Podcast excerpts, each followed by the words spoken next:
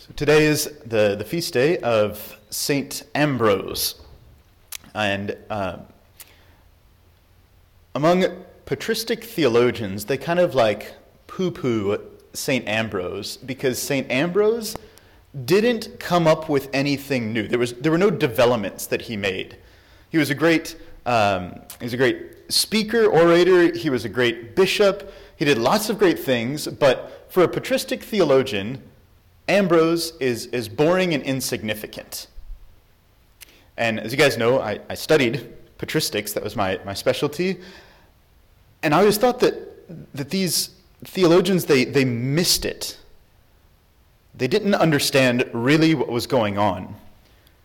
Yeah, he may not have developed any great theological points, but it was in fact one of the thing while he was doing one of the things that he would have considered to be very kind of mundane, normal.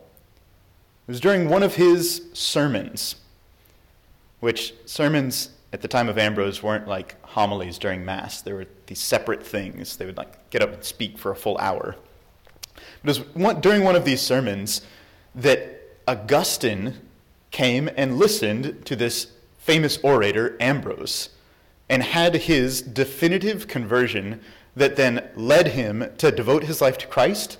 And St. Augustine is, in fact, uh, probably he's, he's the first or the, the greatest theologian in the church in the first thousand years of the church, without a doubt. That's unquestionable. If not, actually throughout the entire history of the church. His, his development of, of Trinitarian theology really was, was the development, or it was, it was the textbook on Trinitarian theology all the way up into the High Middle Ages, and really it's still studied today.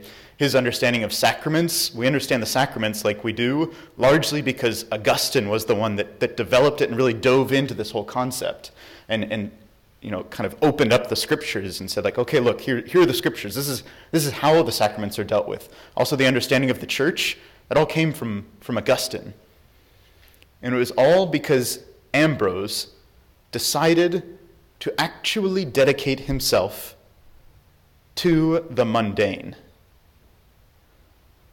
You know, for us, I think it's, it's very easy to get kind of just caught up in the everyday of what it is that we do. Like, you know, here I am. I wake up in the morning, I go through the schedule, I go to bed at night. And I wake up the next morning, I do the exact same thing over again, and I go to bed at night. Then I wake up. And, and because we consider everything to be somewhat insignificant, we begin to, to let the quality of what we do fall.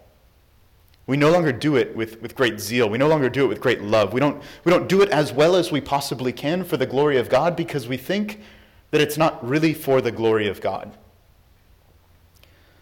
But St. Ambrose shows us that actually it's in doing the very mundane things of our lives with real excellence, with great love for God, that God can work through us to bring out some of the most, the, the most earth shattering, the most you know, world changing things.